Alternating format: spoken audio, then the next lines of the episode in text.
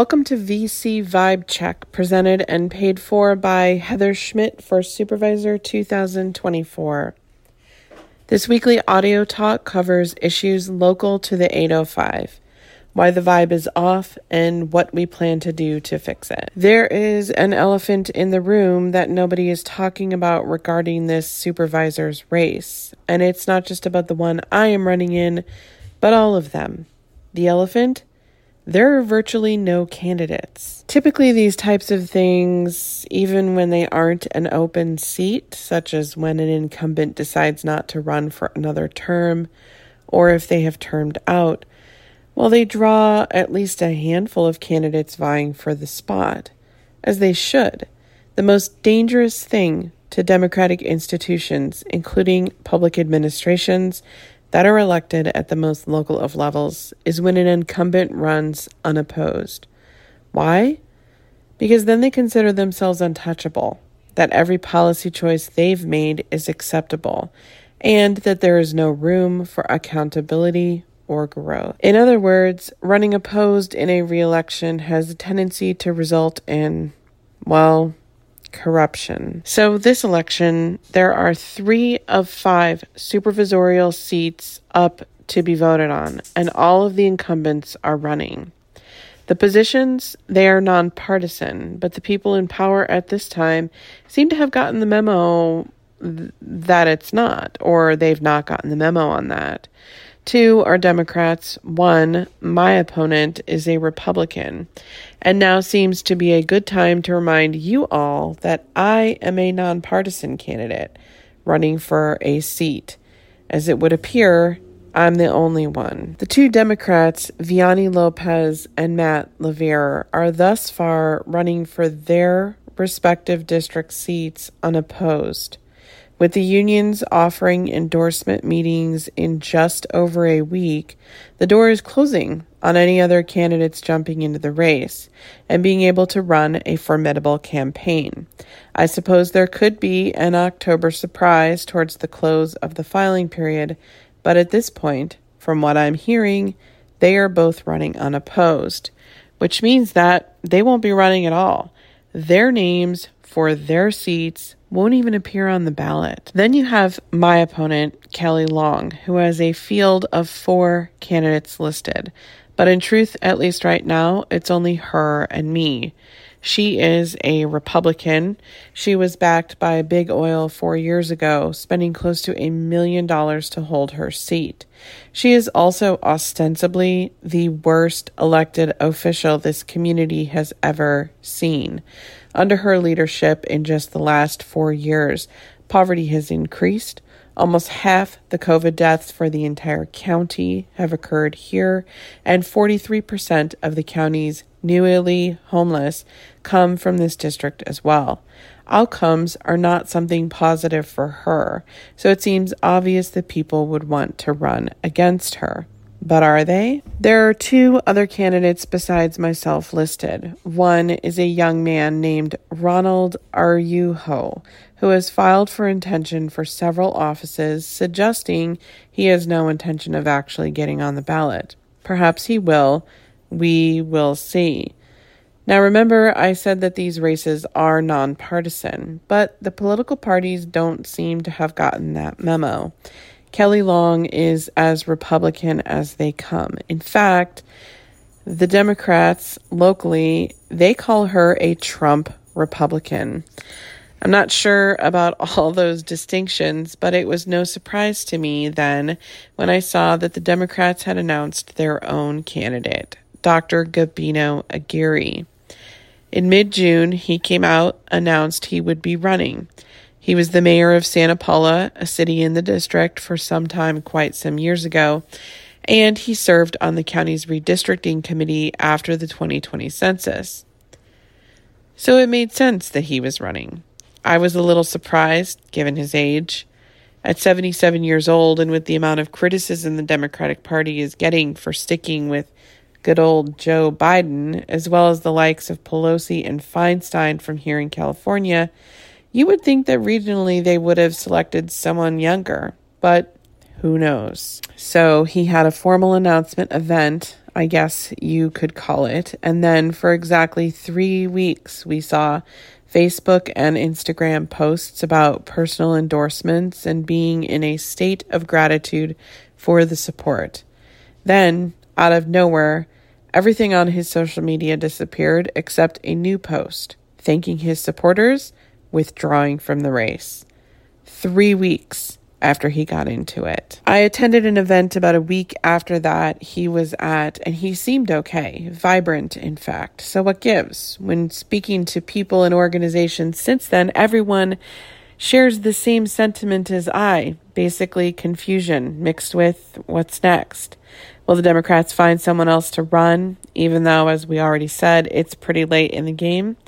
Will they simply call this one a wash and focus on other races? Except there's the elephant in the room. Other races are seeing equal challenges finding candidates running for office. Democrats, Republicans, you name it, people do not want to run for office anymore, at least locally here to Ventura County. Last year, during the midterms, the local parties were so desperate to find candidates that they could fill their water board and school board seats with that they were batch texting voters, asking if they had ever considered running for office. Today, they have monthly meetings just to try and convince their tried and true among them to run. No matter what they do, though, it is looking more and more to be the case that no one wants to do it. When considering why, there is a profundity of possibilities. People are tired of politics and disengaged with the process. People are looking around at the general state of societal and climate related collapse all around us and figuring now is the YOLO stage of it all. Who has time to run for office when the world is literally boiling alive? Being an elected official is often a thankless job, sometimes dangerous job. I suspect it's a mix of reasons, with one being at the top I did not mention. That most people that think about politicians, well, they think they are wealthy and corrupt elites on both or all sides of the aisle. People that do not represent the interests of average people. To make matters worse, a lot of organizations argue that viability is judged not by a candidate and their qualifications, but by how much money they personally have or can rapidly raise. And the truth is, would they be entirely wrong? Remember, I mentioned that in her last election, Long spent close to a million dollars to hold her seat. When you game out the math on that, she still only got just over 22,000 votes in a district of over 165,000 people. That amounts to about $43 per vote.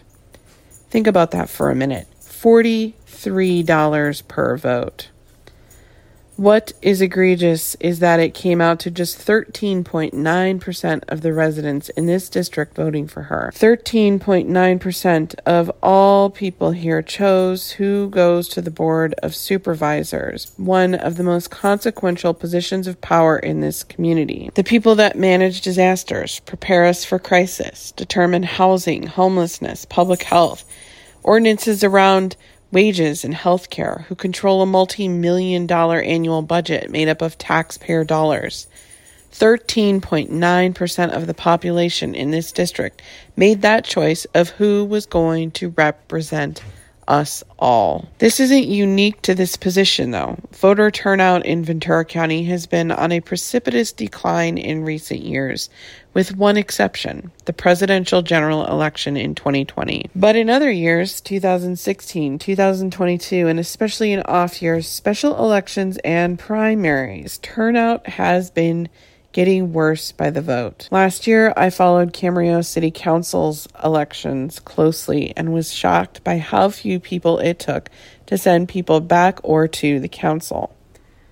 One district only garnered one twelfth of the district's vote, and the woman is on the council now. Another hardly campaigned at all and was reelected. I kept wondering where her signs were or if I would see her out at campaigning events nothing. I don't even think she had a campaign website. Voters are apathetic. Political figures are apathetic. Everyone seems to have just given up on it all. And can you blame them? Again, in this ever tenuous world we live in, life just seems too short not to worry about things like politics and running public administrations.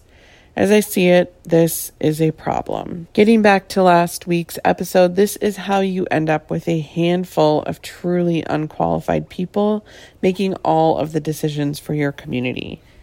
It's how you get scandals, embezzlements, and outright harm. It's how you have outcomes like the data here in District 3, how you have one of five districts so misrepresented that everything bad death, disease, disability, homelessness is disproportionately occurring here. If I were to put on my conspiracy hat, I would think this is a bigger issue of candidate suppression and nefarious politics at the most local of levels.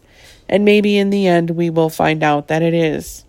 I have to say, some of the things I'm seeing while out campaigning run similar to the type of undemocratic and fascist tendencies we see on the national stage, and it's coming from both ideological sides. No one has really answered why the Democrat Gabino Aguirre dropped out of the race just three weeks after entering, and with so many local Democrats supporting him.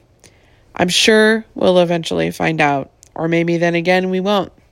Maybe another Democrat will run, or maybe the guy who filed an intention pulls through and is on the ballot too. Or maybe it'll just be Kelly Long and me. Time will tell. But for my own part, I'm staying. No incumbent should run unimposed. Thanks for tuning in. Catch me next week. Make sure to click subscribe to make sure you don't miss an installment of VC Vibe Check. And remember, next March, vote Schmidt for supervisor. It's time to restore good governance to Ventura County.